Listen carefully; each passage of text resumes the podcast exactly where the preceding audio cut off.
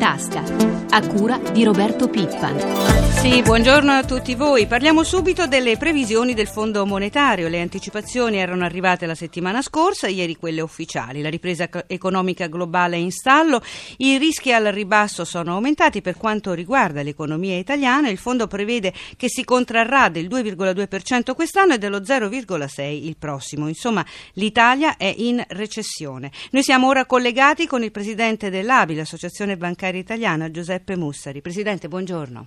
Buongiorno a lei radioascoltatori. Allora, Presidente, ieri è arrivata la conferma sullo stato dei conti italiani, ma anche molti apprezzamenti per quanto sta facendo il governo Monti. Il fondo dice però, uno, che l'Italia non può comunque farcela da sola, va rafforzato il sistema anticrisi a livello europeo, dichiarazione che ha causato anche un piccolo giallo poi chiarito dallo stesso fondo. Due, per continuare sul percorso del risanamento dei conti, il Consiglio è di prendere fondi a basso costo da chi può fornirli. Presidente, lei come valuta questi consigli? Ma, mm, la, mm, condivido la valutazione rispetto al lavoro fatto dal governo. Per quanto riguarda la seconda parte è del tutto evidente che finanziarsi a basso costo è molto meglio che finanziarsi ad alto costo, ma questo dipende dalla percezione di rischio del Paese e dalla percezione di rischio dell'Europa.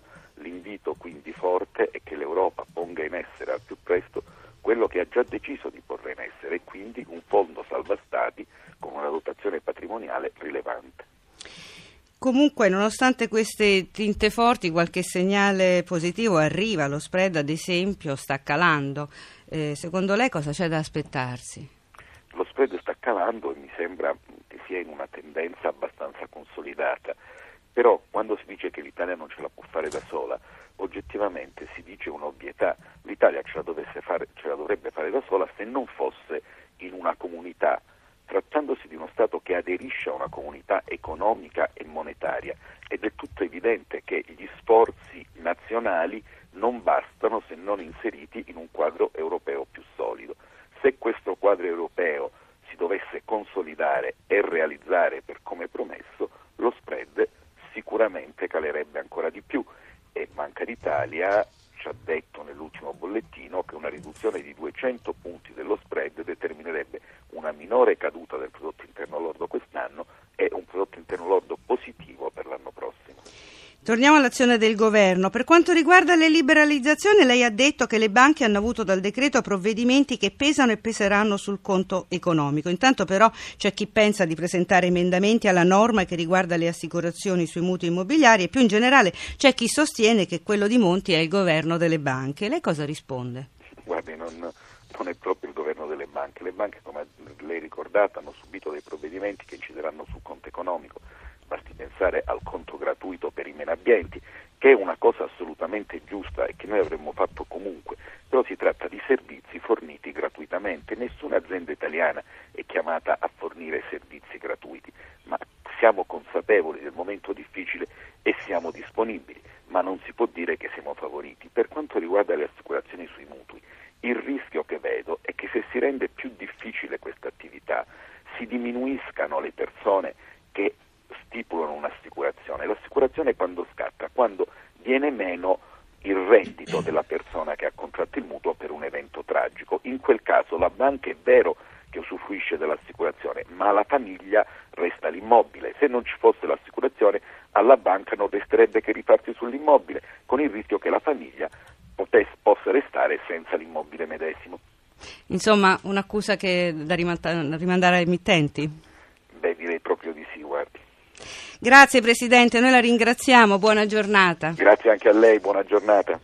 Rimaniamo sulle liberalizzazioni. Dopo la firma ieri sera del Presidente della Repubblica si conoscono meglio tutti i contenuti e si scoprono alcune novità. Ad esempio sono stati stanziati 5 miliardi e 700 milioni di euro per saldare parte dei debiti della pubblica amministrazione nei confronti delle aziende. Su richiesta delle imprese fino a 2 miliardi potranno essere pagati in titoli di Stato.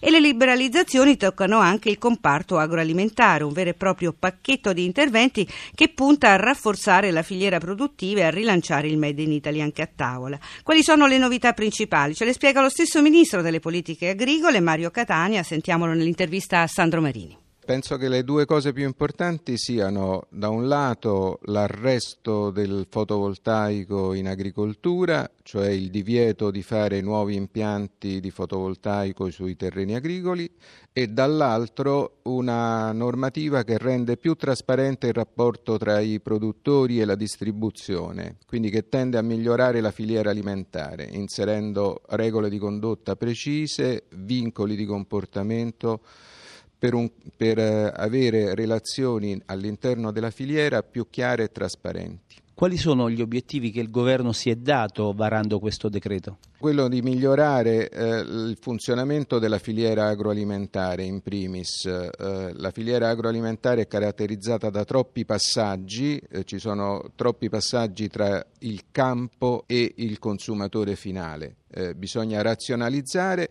e bisogna evitare che in questi passaggi si annidino anche dei comportamenti non chiari che nascondono interessi a volte non condivisibili. Sono previsti interventi o comunque aiuti finanziari alle aziende che operano nel settore agroalimentare? Sì, abbiamo previsto anche questo, ci sono misure per la, l'accesso al credito, eh, oggi le imprese agricole hanno una forte difficoltà nell'accedere al credito, la situazione riguarda un po' tutta l'economia in generale, ma la sofferenza è particolarmente acuta per le imprese agricole. E con il decreto legge sulle liberalizzazioni abbiamo previsto un, un meccanismo che consentirà alle imprese agricole di trovare in banca delle risposte più puntuali rispetto alle loro esigenze. E mentre va avanti la protesta dei TIR e continuano le tensioni in altri settori come quello dei tassisti e dei farmacisti, critiche sulle decisioni del governo arrivano anche dalla grande distribuzione che non ha gradito quanto deciso sulla vendita dei farmaci di fascia C. Noi abbiamo ora in linea il presidente di Coppa Italia Vincenzo Tassinari. Presidente, buongiorno. Buongiorno a lei, buongiorno a tutti. Presidente, perché criticate il decreto sulle liberalizzazioni? decreto complessivamente no, su alcuni aspetti è positivo sicuramente quando parliamo di liberalizzazioni per le aperture, alcune questioni legate agli orari, ma quando arriviamo alla liberalizzazione eh, dei farmaci qui eh, purtroppo eh, riscontriamo una mancata liberalizzazione. E questo indubbiamente lascia un po' di amare in bocca ma soprattutto una delusione nei confronti di eh, un'opportunità che poi il Paese avrebbe eh, guadagnato, quindi i consumatori avrebbero avrebbero eh, potuto guadagnare attraverso questa liberalizzazione un importo abbastanza significativo che noi abbiamo calcolato sull'ordine dei 250 milioni eh, di euro all'anno. Senta Presidente, oh. voi vi aspettavate che all'ultimo momento sarebbe sparita la possibilità per voi della grande distribuzione di vendere i farmaci di fascia C? Guardi, noi eh, contavamo invece che eh, il governo avesse la forza di eh, portare avanti quella che era la sua intenzione, perché eh, noi assolutamente non abbiamo eh, condizionato un'intenzione reale dal punto di vista dell'interesse economico del Paese che questo governo aveva dimostrato di fare. Evidentemente è mancata la forza, credo soprattutto politica, dei condizionamenti che eh, non hanno poi permesso di varare una manovra piena in termini di eh, liberalizzazione. Però il consumatore sul piano dell'assistenza sanitaria che garanzie ha dalla grande distribuzione che può vendere i farmaci di fascia C?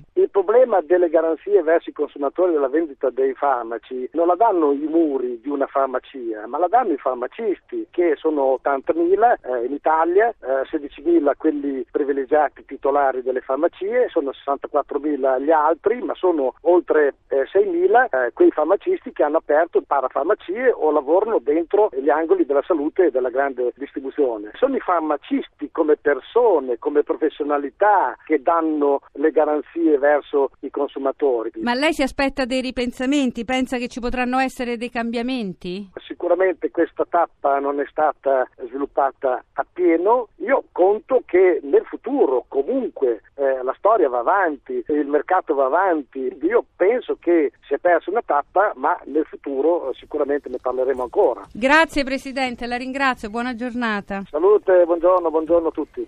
Si apre oggi nel pomeriggio a Davos, in Svizzera, il World Economic Forum. Le soluzioni per le crisi dei debiti sovrani e il rilancio della crescita mondiale saranno i temi al centro dell'appuntamento economico dell'anno. Come sempre in vista del forum viene presentata un'indagine della PwC, società di consulenza internazionale, che sonda gli umori dei top manager di tutto il mondo. Ebbene, per quanto riguarda quelli italiani, la ricerca rivela una profonda incertezza sul presente, ma fiducia nel futuro con prospettive interessanti a tre anni. Ma sentiamo da Elisabetta Tanini in che scenario si colloca l'edizione 2012 di Davos fari puntati sulla crisi dell'Eurozona alla quarantesima edizione del World Economic Forum di Davos. In centinaia tra leader politici, banchieri, manager ed economisti daranno vita all'appuntamento economico dell'anno. Ad aprire i lavori la cancelliera tedesca Angela Merkel. Dal forum, incentrato quest'anno sul tema la grande trasformazione, emergerà un appello ai leader ad agire per rilanciare la crescita. In un rapporto pubblicato dal WEF in vista del summit si chiede ai governi di rafforzare la crescita, promuovere l'occupazione e la qualità della vita in ogni parte del mondo. Nel rapporto si sollecitano maggiori sforzi per le finanze pubbliche sostenibili, riforma del sistema finanziario, riforme strutturali e sociali contro le disuguaglianze. Chiediamo ai leader le necessarie politiche per uscire dalla crisi e rilanciare la crescita, affermano i firmatari del testo, tra cui il direttore generale del Fondo Monetario Internazionale Christine Lagarde e il segretario generale dell'Ocse Gurria. Oltre alla Merkel parteciperanno al vertice il segretario americano Geithner e il segretario generale dell'ONU Ban Ki-moon. Assente invece il presidente francese Sarkozy in piena campagna elettorale per la riconferma alla poltrona dell'Eliseo. Meno del 30% degli italiani utilizza ogni giorno internet e si tratta soprattutto di giovani. Siamo in forte ritardo rispetto alla media europea anche nell'uso da parte delle piccole e medie imprese. Come colmare questo gap? Lo abbiamo chiesto ad uno dei massimi esperti mondiali di internet, Khaled Bishara, amministratore delegato di Accelero Capital.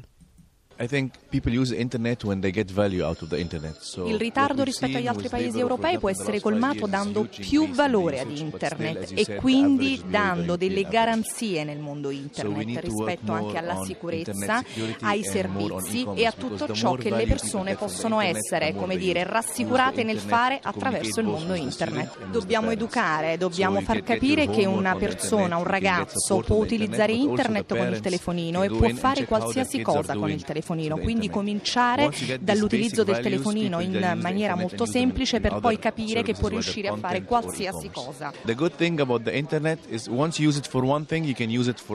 Cosa potrebbe diventare internet guardando soprattutto all'attività delle aziende? Well, we, we think the internet will become your IT department. So Internet sarà utilizzato sempre più dalle aziende nel campo dell'information technology e quindi eh, ovviamente piccoli PC, forniture e quant'altro possono aiutare sempre più le aziende. Internet eh, non deve essere considerato un obiettivo, ma deve essere considerato uno strumento attraverso il quale è possibile fare qualsiasi cosa e quindi leggere, acquistare eh, beni anche mobile banking e quant'altro tool to make people's life much better.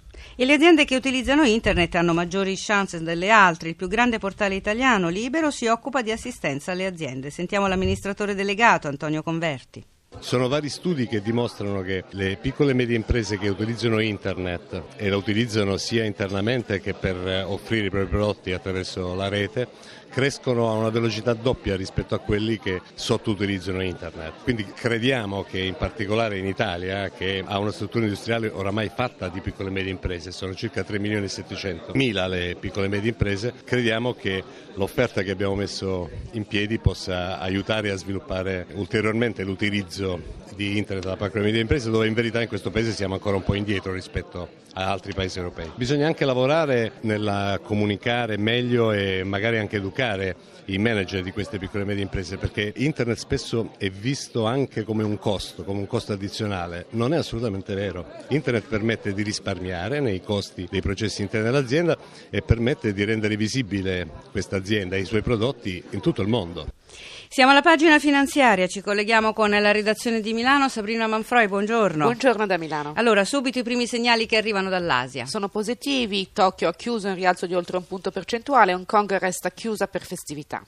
E ieri invece è stata un po' più debole sia in Europa che in America. Che a Wall Street esattamente il Dow Jones ha perso lo 0,29%, sopra la parità il Nasdaq debole tutti gli indici europei, Londra ha perso mezzo punto così come Parigi, Francoforte meno 0,27, in controtendenza Milano che nel finale è risalito più 0,14%. E cosa c'è da aspettarsi per oggi? Al momento le previsioni sono positive per tutti gli indici europei. Possiamo vedere l'euro? L'euro è stabile sul dollaro sopra quota 1,30. E per quanto riguarda il petrolio? Per quanto riguarda il petrolio si è indebolito, è sceso a 98 dollari a New York, resta a 110 dollari il barile il Brent a Londra. Grazie a Sabrina Manfroi. Prima di salutarci vi ricordiamo l'appuntamento con i mercati e la nostra rubrica Questione di Borsa subito dopo il giornale delle 10. Per porre domande agli esperti si può chiamare dalle 8.30 alle 9.